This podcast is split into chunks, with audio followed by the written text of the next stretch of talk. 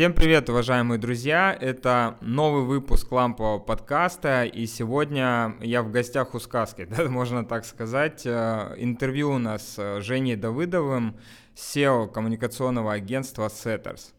Так что настройтесь э, на позитивную волну и готовьте получить добрую порцию годного контента. Поехали!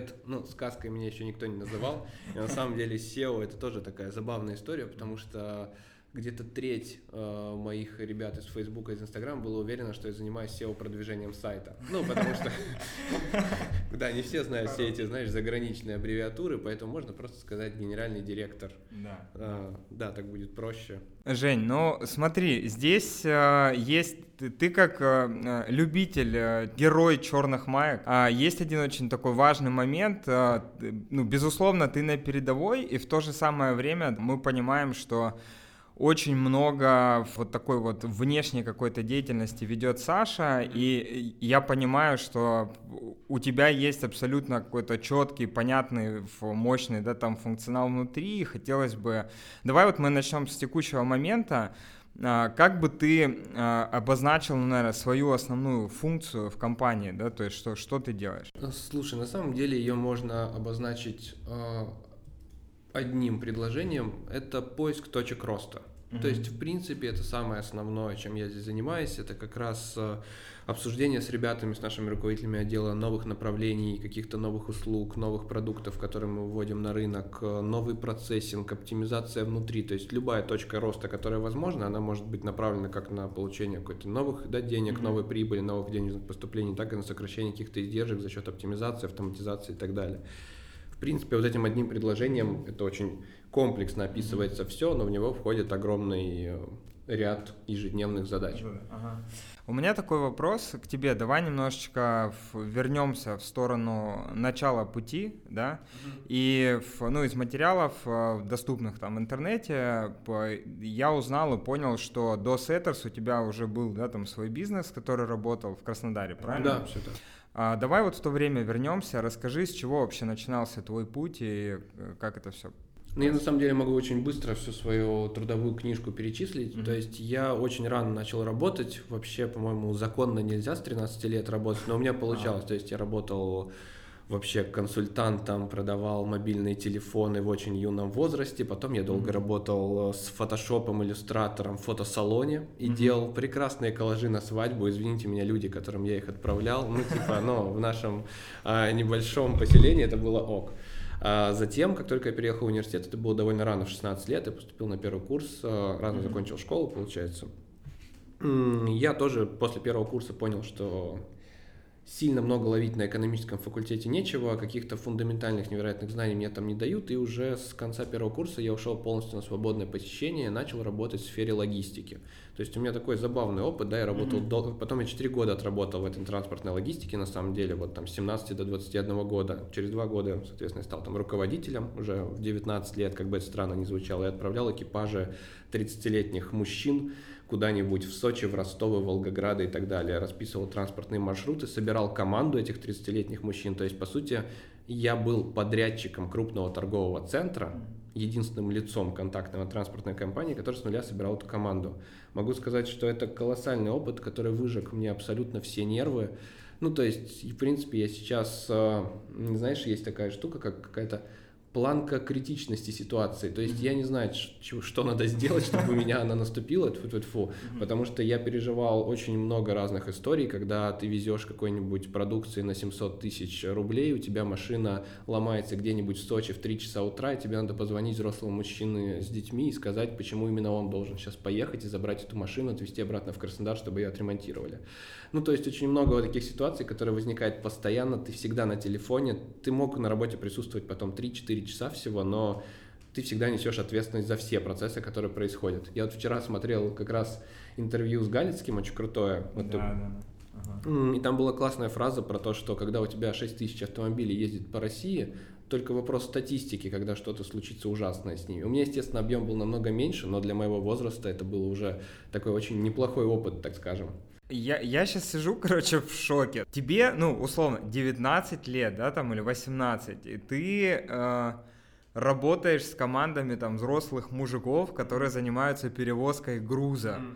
Как тебе удавалось, ну, то есть, авторитет свой, ну, вообще позицию свою, почему тебе не говорили мальчик, да, то есть, э, или, или говорили что-то? Да, конечно, говорили, очень много раз мне это говорили, mm-hmm. потому что я, ну, на самом деле, люди слышат только мой голос, но я и выгляжу сейчас не на 30 лет совсем, mm-hmm. даже в свои 26. Там, mm-hmm. в свои 19 я вообще выглядел как мальчик, это действительно было так. Но я понимал, что мой путь это, так скажем, не дорога силы и угроз взрослым мужикам, а, поэтому я просто очень круто и эффективно справлялся со своей работой, потому что я как раз, мое образование это статистика, первое, ага. да, дальше была логистика, магистратура, которую угу. я закончил. Соответственно, я очень неплохо дружил со всеми транспортными задачами, с линейным программированием, очень неплохо распределял маршруты, и все понимали, что то, что я делаю, достаточно эффективно. Mm-hmm. Ну, то есть я не делал невероятные крюки, я классно раскладывал все по маршрутам, по каким-то определенным точкам, поэтому все видели эффективность, все видели, что я не нацелен просто на то, чтобы выжить там из них максимум, чтобы они умирали и работали у меня до ночи. Я понимал, что такое уставший водитель на дороге. Mm-hmm. Поэтому мы балансировали между эффективностью и какой-то безопасностью для окружающих. И с точки зрения эффективности все видели результат, поэтому, в принципе, через год, ну, я могу сказать, что первый год был очень сложный, чтобы ты понимал, первое такое вот, как я заступил на работу, это было летом, как раз после mm-hmm. первого курса, я работал 90 через 0. Ну, то есть у меня не было ни одного выходного, потому что мы как раз выстраивали эту систему, то есть я иногда ночевал там, mm-hmm. это было довольно часто, я постоянно приходил на работу, потом уже как-то это все подналадилось, меня взяли сменщика, но это было очень тяжело, да. Обалдеть. А, слушай, а вот ты, ты работал, да, то есть ты там через два года стал руководителем и так далее. Я и по факту с самого начала был руководителем просто, потому что я был один. Ну, да, ну и нанимал потихоньку водителей, но потом mm-hmm. просто это официально э, признали и написали в трудовой. Вот а, вся я разница. понял. Слушай, ну вопрос такой. Понятно, что в плане логистики распределения маршрутов, компетенции, ну, ты там учился mm-hmm. и там погружался, и по сути этим и брал. А вот этот вот сам, а, сам процесс менеджмента, да, то есть и вот управления в дальнейшем, где, где черпал навыки, откуда понимание? У многих людей же такой, знаешь, вопрос, типа, надо пойти где-то этому отучиться, там, я не знаю, чтобы начать что-то делать. Как, как, как это у тебя было? Ну, мне кажется, самый главный здесь вопрос всегда понимать, зачем этот человек работает. Потому mm-hmm. что кто-то работает только ради денег, э, кто-то mm-hmm. работает, потому что ему там надо сбежать от жены на 8 часов. Ну, у всех свои mm-hmm. цели, у всех свои мотивации. Просто как-то так изначально получилось, что я научился их неплохо, по моему мнению, тогда распознавать. И понимать, что именно надо давать этому человеку с точки зрения заказов и как выстраивать его э, рабочий день, его рабочие смены, потому что, ну, у меня там была полная гибкость, и можно mm-hmm. было выстраивать, так как это была не, не невероятно огромная махина, можно было выстраивать такую гибкую систему. А дальше уже учился на книгах, и на самом деле вот это изучать более подробно я начал только когда уже переехал в Петербург. Mm-hmm. До этого я особо не обучался. Хорошо, я понял. И дальше, получается, что было после вот э, работы в этой компании?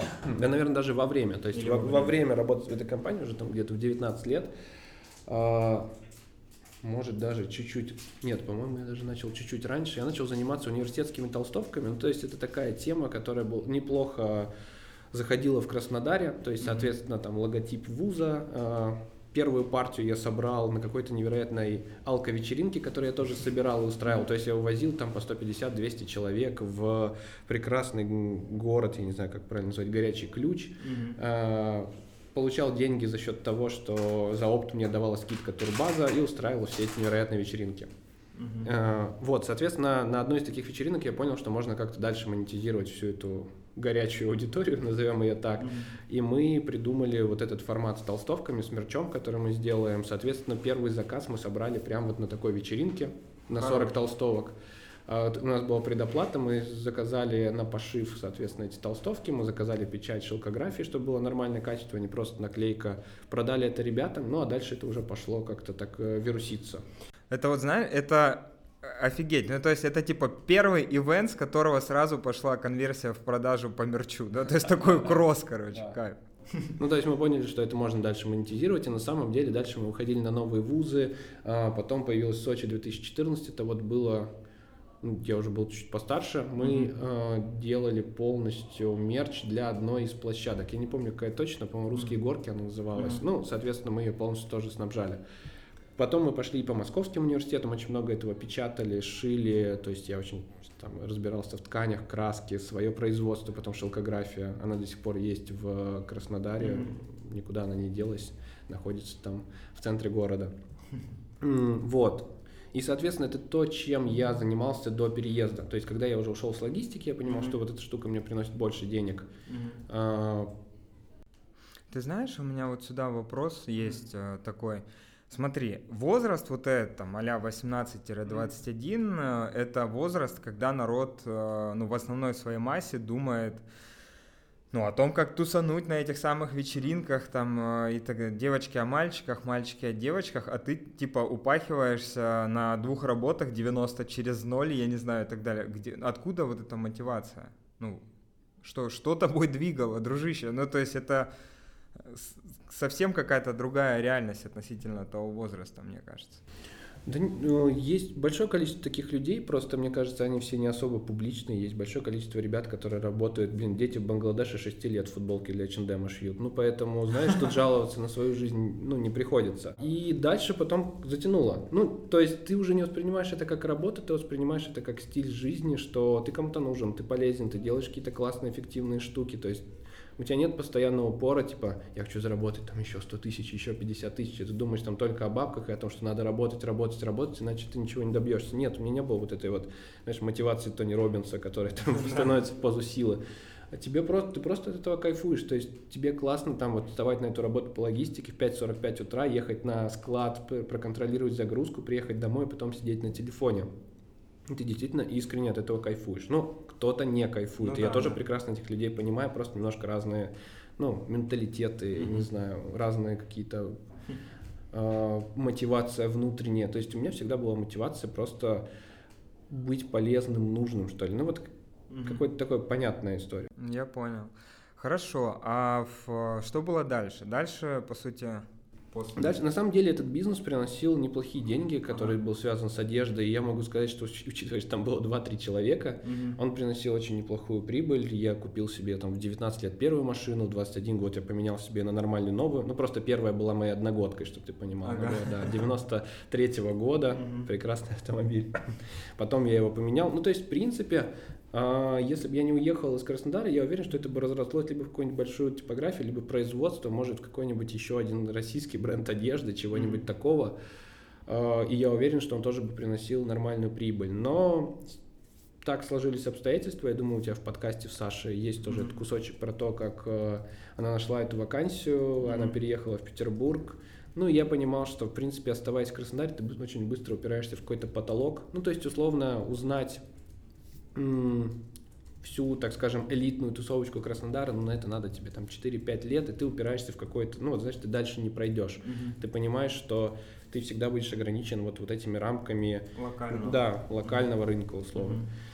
А, ну смотри, и тут а, в наступ, ну ты понимаешь, что надо ехать, да, и в, ты занимался логистикой. Ну, то есть да, да. Заним... Саша на самом деле про это не рассказывал. Правильный вопрос. Mm-hmm. Я когда приехал первую неделю, я искал работу в логистике в Питере. Ага. Потому что здесь, ну, я разбирался и в морской логистике. Mm-hmm. И я вот как раз хотел пойти в порт. Mm-hmm. Потом я сходил даже на парочку собеседований, но мне как-то не зашли ни перспективы. Mm-hmm. Ну, то есть в формате ты там будешь получать э, 30 тысяч рублей ближайшие 4 года, и, возможно, потом ты станешь каким-нибудь старшим чуваком и будешь получать чуть больше. Mm-hmm. Ну, может, я не туда пошел. Я уверен, что есть более нормальные вакансии, но у меня не было ни знакомства. Я пошел в какие-то первые попавшиеся на HeadHunter истории. Mm-hmm. Мне вообще не понравились перспективки. Я понял, что это что-то не то. Mm-hmm. Да и ценник там на квартиру на все в Петербурге выше. Вот, и тогда как раз уже была идея Setters, а, и мы полностью ударились в нее. Ну, то есть я так и не начал работать в Питере нигде на постоянке, то есть изначально, как я приехал, я начал mm-hmm. работать в Setters. Но здесь я упустил еще парочку моментов, что до этого я работал около года в школе маркетинга и коммуникации в Краснодаре, параллельно со всем этим. Да, ну, при том работал довольно жестко, я работал больше за опыт, А, там платили какую-то символическую денежку, mm-hmm. да, она была, но там были, знаешь, э, обучение холодным продажам, потому что mm-hmm. я продавал курсы условно там за 50-60 тысяч рублей бизнесменам в Краснодаре. Это тяжеловато, сразу ну, могу мягко сказать. Говоря, да. Мягко говоря, да, потому что даже в Питере и в Москве такой ценник, но как бы, да, он посильный, но не для всех. Mm-hmm. А, но там была очень классная штука, что я мог обучаться на всех курсах сам. То есть я изучал веб-дизайн, SMM, интернет-маркетинг, то есть все вот эти основы, которые у меня были, и я благодарен вот именно этой школе, потому что я их все получил практически бесплатно, плюс я общался по вечерам всегда со спикерами, там mm-hmm. руководитель школы снял огромный классный дом в Краснодаре трехэтажный, где тусили все спикеры, они в основном все были из Москвы, ну и мы как работники тоже там находились, и по вечерам мы там сидели, обсуждали вот какие-то штуки, я научился там делать сайты. Очень круто. Да, очень. я научился там э, холодным продажам, управлением голоса, ну, знаешь, вот это разговаривать mm-hmm. животом там mm-hmm. э, и так далее. То, что я сейчас не использую, но тогда это было прям очень классно, и мне mm-hmm. очень нравилось. И вот эта база тоже мне многое на самом деле дала, потому что я начал ее применять всегда в своем бизнесе, который связан с толстовками, с футболками. Он тоже начинал расти, я понимал, что все это работает. Тогда, знаешь, только появились какие-нибудь конкурсы на репосты, я их уже использовал ВКонтакте, это дает Супер, прекрасные охваты и так далее. И по сути там Setters это некое перекладывание опыта на своем бизнесе, который я постоянно использовал, прям рабочие инструменты, на э, большое количество бизнесов, которые были здесь, в Петербурге, начиная, естественно, с локальных. Потому что первые mm-hmm. наши клиенты это были очень локальные бизнесы в стиле салон красоты где-нибудь mm-hmm. на, около какой-нибудь станции метро, либо какой-нибудь небольшой ресторанчик. Mm-hmm. Блин, вот это прям очень крутой. Получилась, знаешь, такая среда, да, то есть в которой ты как раз э, этот опыт смог взять и э, супер. Слушай, ну а Сеттер само, ну как э, само агентство изначально, какая вот стратегия была входа в рынок, да, то есть? Стратегия была довольно простая. Мы просто находили блогеров условных, ну или тех, mm-hmm. кто действительно классно делает контент, и м- брали их к себе. Mm-hmm и продавали их услуги брендам. То есть, по сути, какой был э, вот основная бизнес-модель. Блогер Хаб. Ну тогда еще называлось. Да, мы назывались первое блогер-агентство. Мы брали да. блогера, он создавал контент и писал тексты. Я занимался юридическим оформлением, э, продвижением, насколько каким было возможно локального бизнеса. Mm-hmm. Ну плюс какой-то там, возможно, коммуникация иногда с клиентом, улаживание там всех моментов. Все. В принципе, она была довольно простая, она была до, довольно эффективная, потому что, ну, блогеры действительно могли делать такой контент, который не могли тогда делать большие агентства, ну, потому что им очень тяжело было, и это было очень дорого для локального бизнеса, mm-hmm. нанимать отдельно фотографа, дизайнера, аккаунт-менеджера, проект-менеджера и всю вот ну, эту команду. А с такой системой мы смогли выйти на огромное количество небольших бизнесов, и, и самое главное, что мы в какой-то момент пришли к осознанию того, что мы хотим расти. Угу. Мы хотим расти и вместе с нашими клиентами, и растить своих клиентов, да, и получать новых больших клиентов, угу. и выстраивать бизнес-процесс под них. Потому что на самом деле можно было легко остаться и вести все эти небольшие локальные проекты до сих пор. Угу. А как, э, ну, может быть, какой-то был триггер, знаешь, или какое-то событие, или какой-то разговор, в который вы э, собрались, да, там, и обсудили, что, не, ребят, давайте это же всегда такое принятие решения, под которое бюджет нужен, да? Mm. Есть... Ну, смотри, у нас были сложные точки, но честно могу сказать, что они не были связаны именно с тем, что, ребят, все, теперь мы растем, отказываемся от всех клиентов. Ага. У нас были сложные точки с офисом, ну, то есть, mm-hmm. нужен он нам или нет. И mm-hmm. я помню все эти споры, которые шли на протяжении там двух-трех недель каждый день в очень активном формате, но в итоге все-таки мы сняли офис. Mm-hmm а, и перешли из вот этого агентства на диване условно, mm-hmm. ну, в какое-то свое помещение, в котором было, там сидело, пускай там 3-4 человека, но мы уже понимали, что у нас есть место силы, у нас есть yeah. место, где мы можем собраться, где мы можем работать над проектами. Мы закатили там открытие, насколько это возможно, на 50 квадратах или там 60, не помню, сколько там было. Вот, и Соответственно, вот где-то с этого момента, где-то с декабря, наверное, 2015 года, мы уже начали немного формироваться именно как агентство, а не как просто mm-hmm. такой блогер-хаб с большим количеством блогеров на аутсорсе. Ну и получается, э, вы, ну, ты, Саша, я вот не знаю, Алина, она из Питера или? Да, Алина из Петербурга. Вот здесь возникает вопрос тогда, э, откуда вот эта, ну, сетка контактов, знакомств, да, обычно, ну, просто... Так, сетка контактов и знакомств какая именно? Ну вот смотри, вы, есть такой стереотип, короче, да, что совсем такой дедовский стереотип, там, типа, где родился, там и пригодился, и когда ты, ну, переезжаешь в другой город, там, или страну, или куда-то, Uh, у тебя, ну, абсолютно нет uh, никаких знакомых, тебя никто не ждет, там и так далее. И вы, ну, затеваете вот эту историю с блогер-агентством, начинаете там звонить, знакомиться, там и все такое, И вот этот вот момент, когда вы начали прям здесь обрастать, э, я не знаю, своей, что ли, тусовкой, друзьями, там, рекомендующими всякими лицами, или это исключительно через бизнес вся тема строилась просто? Да нет, это все строилось органически, то есть на самом mm-hmm. деле было три человека, да, mm-hmm. их на самом деле было даже четыре, могу mm-hmm. сказать, что был я, Алина, Саша, конечно, и Игорь. Игорь. Ну да, он ага. единственное, что он первые, по полтора года или два года работал на своей работе основной, mm-hmm. потом он полностью перешел в Сеттерс. Но он с нами с самого начала и во всех чатах он тоже присутствует вот с самого основания. У нас есть маленький чат Сеттерс, босси чат такой, там сидит четыре человека до сих пор, и самые какие-то важные решения мы принимаем там очень быстро в четвером. Э, все разрасталось органически, просто было очень много, знаешь, таких моментов, которые ты сейчас понимаешь, что они были какие-то ключевые, то есть там моменты с первыми клиентами, моменты, когда мы пошли навстречу клиента и где-то проявили гибкость, и, может быть, сработали в минус краткосрочно, но долгосрочно мы приобрели хорошую репутацию. А потом хедлайнер, который тоже дал очень хорошую такую базу и толчок, ну, как инфоповод, тоже такой именно хороший пиар-инфоповод, который потом много где светился. Ну, потом, естественно, там когда-то на каком-то моменте это была там пышечная условная, которая да, тоже да. принесла неплохой э, пиар-охват, и очень многие узнали именно там название Setters. Mm-hmm. Очень много моментов там связанные вот переезд ребят из Беларуси, когда переехала к нам, тоже большая команда очень сильно укрепила агентство. Угу. То есть ты сейчас смотришь назад и видишь эти точки какие-то ключевые, тогда они воспринимались как что-то само собой угу. такое вот идущее, разумеющееся. Знаешь, что очень интересно вот услышать от тебя изнутри, э, как от генерального директора, угу. колоссальный рост э, в плане штата сотрудников за очень сильно, но небольшой промежуток времени. И плюс еще момент такой, что сотрудники все, ну, молодые ребята, mm-hmm. это креативная среда. Mm-hmm. Как э, ваша управленческая вообще ну, структура и ядро успевало ли адаптироваться, не успевало, вот как это все произошло, как смогли удержать?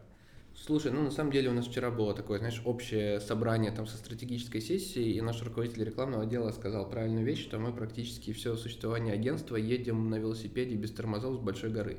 Mm-hmm. Ну, то есть, а, и на самом деле под это очень часто приходится адаптировать. Да, а, большое количество людей, это действительно тяжело, это совершенно другая нагрузка и на управление, и на процесс, это совершенно другой а, процент возможных косяков в процессах. То есть, ну, очень быстро расширяется команда, очень много ребят, не все понимают, как именно им встроиться, например, в текущую структуру, постоянное обновление структуры, то есть там, где раньше был один человек, он разделяется на два, на три, на четыре, а их зоны ответственности не делятся настолько четко. Ну да, да. Ну, особенно первое время.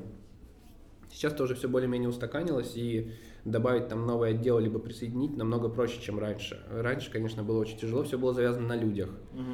А, вся коммуникация была завязана на людях, никакой нормальной автоматизации там три года назад не было. Ну, это если говорить mm-hmm. про какое-то вот э, такое древнее состояние. Mm-hmm. Здесь постоянное обучение, постоянное, правда, чтение книг, очень mm-hmm. частые встречи с представителями там и других агентств, и каких-то, так скажем, э, ну, ребята из бизнеса, то есть я очень люблю встречаться, обсуждать вот какие-то насущные, понятные проблемы и вопросы. Э, не могу сказать, что я всегда прямо получал ответ и делал точно так же, но я хотя бы смотрел иногда на это все с другой точки зрения, посмотрел, как на это смотрят большие там компании с уже большими оборотами.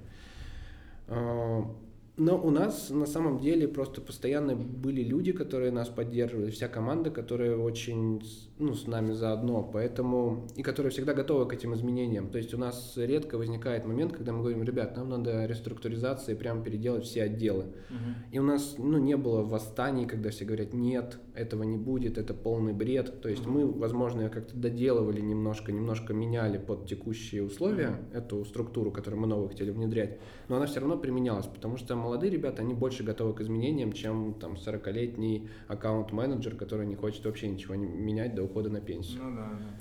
А, еще вопрос такой, а, ты как а, ну, руководитель, что можешь сказать, на каких, может быть, я не знаю, там ключевых а, ценностях или принципах вообще зыждется корп-культура ваша сейчас внутри? То есть идеологически есть, а, ну, что-то, что витает в воздухе. Я не говорю про то, что, знаешь, там на стене распечатана надпись, ну, А вот... Слушай, ну у нас есть, наверное, такая штука, э, которая есть и во, мно... во многих, э, многих крупных ребят, она там называется по-разному, где-то называется up or out, ну, mm-hmm. то есть ты либо растешь вместе с нами, либо уходишь, потому что, ну, ты понимаешь, что очень быстрый темп просто агентства, тут есть две ситуации, либо сотрудники перерастают условное агентство с ну, точки да. зрения там навыков, скиллов, им уже не интересно заниматься этими задачами, они уходят, либо агентство перерастает сотрудника и тогда нам приходится с ним прощаться. И на самом деле у нас было собрание, по-моему, где-то в семнадцатом году, где-то в августе, когда я сначала в Петербурге, потом в Москве, и очень открыто так сказал, что, ребята, у нас впереди сейчас очень бурный большой рост. Угу. И тут нам надо понимать вашу заинтересованность, ну, то есть в дальнейшей вообще карьере именно в этой сфере. Если мы понимаем, что мы будем вместе расти, вместе развиваться, мы с вами останемся. И я уверен, что будет долгосрочное классное сотрудничество у нас. Если вы не готовы к этому росту, ну, совершенно, тогда, скорее всего, нам придется прощаться. И после этого человека три, по-моему, или четыре э, попрощались с нами. И на самом деле, как бы мы абсолютно по-доброму, абсолютно mm-hmm. понятно, абсолютно честно, они просто сказали, что они не хотят усложнять там какие-то должностные себе, они не хотят там больше запариваться и Угу. Я очень рад, что тогда мы очень честно это встали и рассказали. Ну, такой открытый диалог, да, то есть э, где каждый, в принципе, может друг друга услышать. Ну, а... У нас открытость во многом, то есть на самом деле практически любой сотрудник из руководителей, из топ-менеджера знает абсолютно про все финансовые потоки, это все есть в единой базе данных, то есть такие mm какие-то штуки мы тоже не скрываем. А знаешь, какой еще вопрос есть? Э, сейчас, ну, в принципе, Интересно, что ты думаешь про сам вот а, мир SMM, да, то есть он динамично меняется, там появляется новая механика, через три месяца она уже куда-то mm-hmm. исчезла и все. А, какой, ну, скажем так, на твой взгляд, да, что должно быть э, учтено сейчас с точки зрения работы, да, там э, в SMM-агентстве mm-hmm. или в плане продвижения, чтобы вот эта работа в интернете, она была максимально там эффективная для клиента. Какой, короче, тренд сейчас э, вот в вашей нише? Смотри, здесь на самом деле надо отталкиваться не от трендов, mm-hmm. а непосредственно от задач клиента, потому что они бывают совершенно разные, под них подходят совершенно разные инструменты и площадки. То есть, если кто-то в регионах продает квартиры э, в одноклассниках, и mm-hmm. это классно у него получается, из-за того, что вдруг появился тренд там на сторис и какие-нибудь прямые эфиры, он не должен туда переходить. Ну, то есть mm-hmm. здесь не только надо всегда бежать за трендами, здесь надо понимать, выполняешь ли ты ту задачу. SMM на самом деле это всего лишь инструмент, ну вот в части маркетинга, не более, не менее. А, очень многие просто возводят его в такой ранг панацеи, который просто спасет их от всех проблем, да, и тут же принесет всем, она принесет заказы, она будет работать с твоей репутацией, имидж у тебя классно наладится, охватов будет много, а еще если ты блогеров подключишь, то вообще тебе ничего надо, даже продукт тебе не надо создавать, можешь mm-hmm. просто что-то продавать. Нет, на самом деле все это работает постоянно в комплексе, и здесь вот какого-то, знаешь, такого вот прям, ну, тренд, возможно, там на то, что не надо больше делать так много контента, как раньше его делали, потому что у всех есть перенасыщение этим контентом последние уже там полтора года, то есть если условно мы раньше могли с одного вирусного видео смеяться три месяца и все его вспоминать и друг другу пересылать, сейчас он забудется за два дня. Uh-huh. А, то есть мы должны понимать, что контента должно быть там чуть меньше, он должен быть точнее спроецирован прямо на целевую аудиторию, закрывать задачи, еще и промотироваться и показываться нужным mm-hmm. людям, а не просто создать контент, чтобы он лежал где-то у тебя в аккаунте. Mm-hmm. Это из такого простого и понятного, но это работает. А, еще такой вопрос.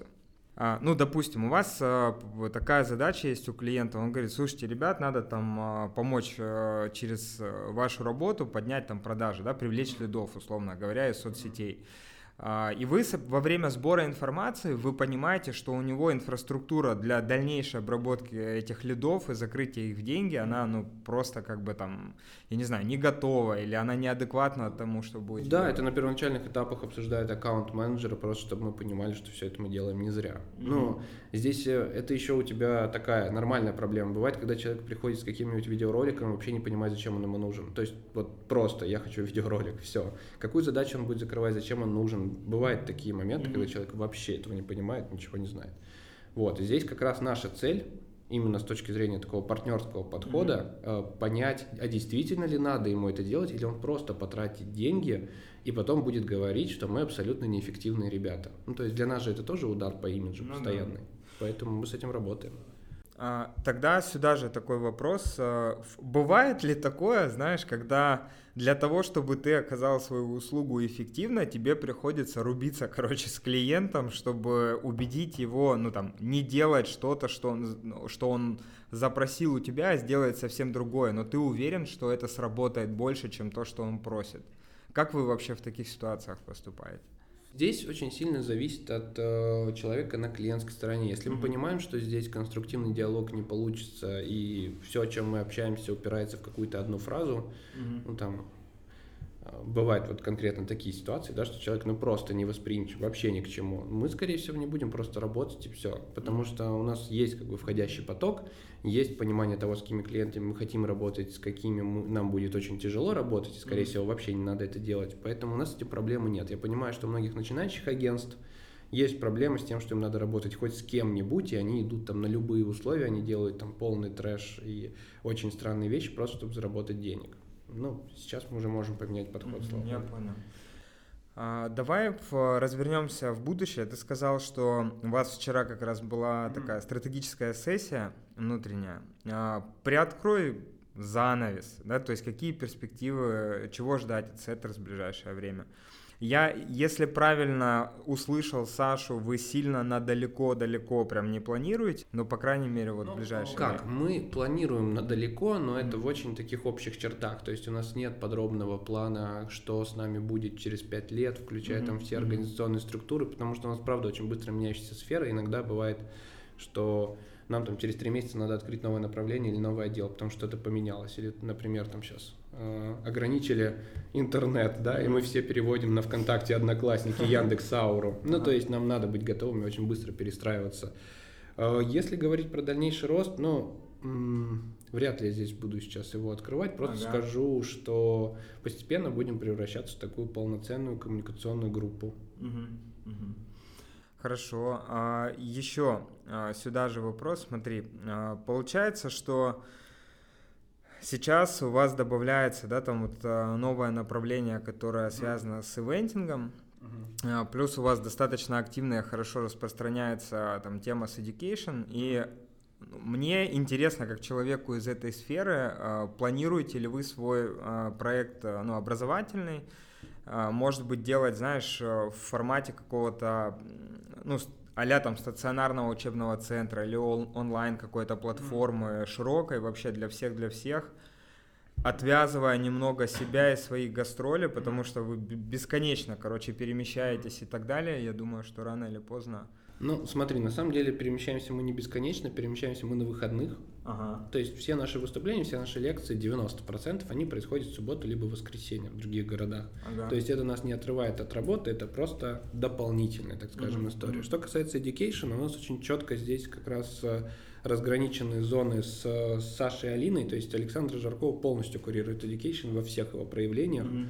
Именно ей решать, когда у нас появится онлайн и когда у нас появится там какая-нибудь стационарная школа. Mm-hmm. Про стационар я ничего не знаю, онлайн, скорее всего, будет рассматриваться. Подводя итоги да, на наши небольшие этого выпуска, хочу спросить тебя, знаешь, о чем? О вот таких вот базовых вещах про мотивацию, вдохновение, пускай в наш подкаст хотя бы краем коснется этого, потому что, возможно, есть люди, которые хотят от тебя это услышать, и как, как ты, ну, где, где черпаешь еще вдохновение, как э, находишь э, в себе силы, или они не кончаются, я не знаю, или тебя прет от самой работы, вот.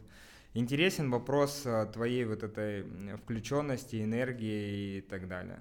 На самом деле, по мотивации, по-моему, в каком-то Сашином подкасте она говорила mm-hmm. про фразу Артемия Лебедева да никак, оставайтесь в жопе. Да. Ну так вот, эту фразу показал ей я. Ну то есть ты понимаешь, что мы мотивируемся примерно одной историей, и здесь нет никаких, э, я не знаю, я там встаю утром, нюхаю палочку корицы, потом пью воду, да, и там спускаюсь только пешком по лесенке с 20 этажа. Нет, таких каких-то у меня отдельных историй для вдохновения нет.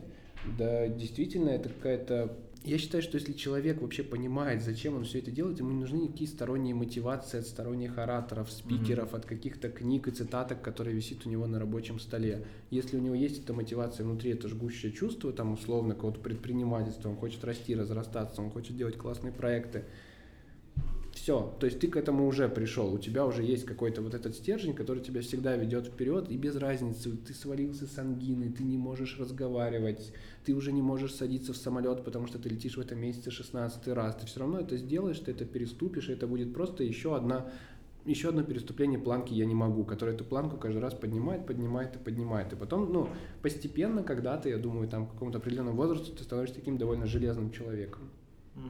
Супер. Ну, мне до этого еще далековато, да, до этого возраста.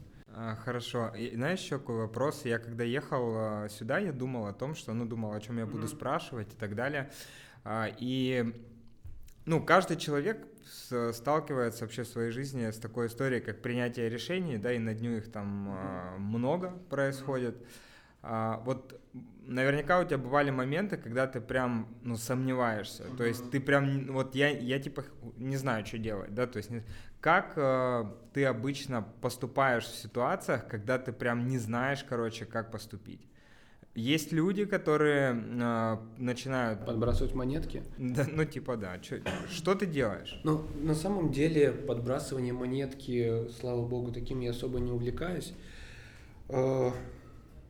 Слушай, я просто беру на себя ответственность и принимаю решения вот на основании каких-то рациональных и немножечко, немножечко чутья. Но чутье mm-hmm. обычно там не на самом первом месте, потому что у меня такое ощущение, что вот эта вот штука интуиции у меня не так развита, как у многих людей вокруг, поэтому я больше все-таки отталкиваюсь от чего-то рационального. Mm-hmm. Ну, то есть ты просто говоришь, окей, я беру на себя последствия за тот выбор, да, который я да, сделаю. Да. И типа в любом... И в любом случае ты окажешься правым, потому что если все пойдет через задницу, и этот выбор, я не знаю, там откатит компанию на три месяца назад, ты получил бесценный опыт, который главное проанализировать, немножечко порефлексировать, потом понять, что ты будешь с этой информацией делать и идти дальше. Он в любом случае тебе поможет. Ну, либо он поведет тебя вперед, либо он даст тебе опыт, который будет потом вести тебя вперед. И когда ты это понимаешь, ты не так боишься принимать эти решения. Супер.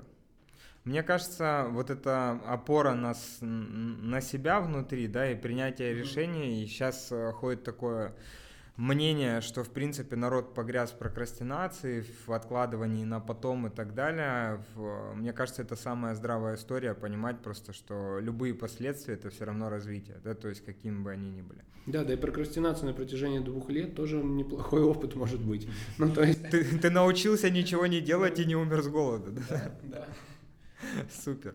Спасибо тебе большое, Жень, за этот э, прекрасный подкаст. Да, да, тебе большое спасибо. На самом деле очень приятно было, что ты э, приехал еще и вот в такие у нас точечные промежутки времени, там с 11 до 12. Да. Э, класс. Спасибо большое, действительно классные, адекватные вопросы. Уверен, что многим будет полезно. Да. Ура, ура. Все, ребят, двигайтесь вперед и не откладывайте принятие решения на потом, потому что все, не, все равно придется что-то делать с этим. Рано или поздно, да. да. Все.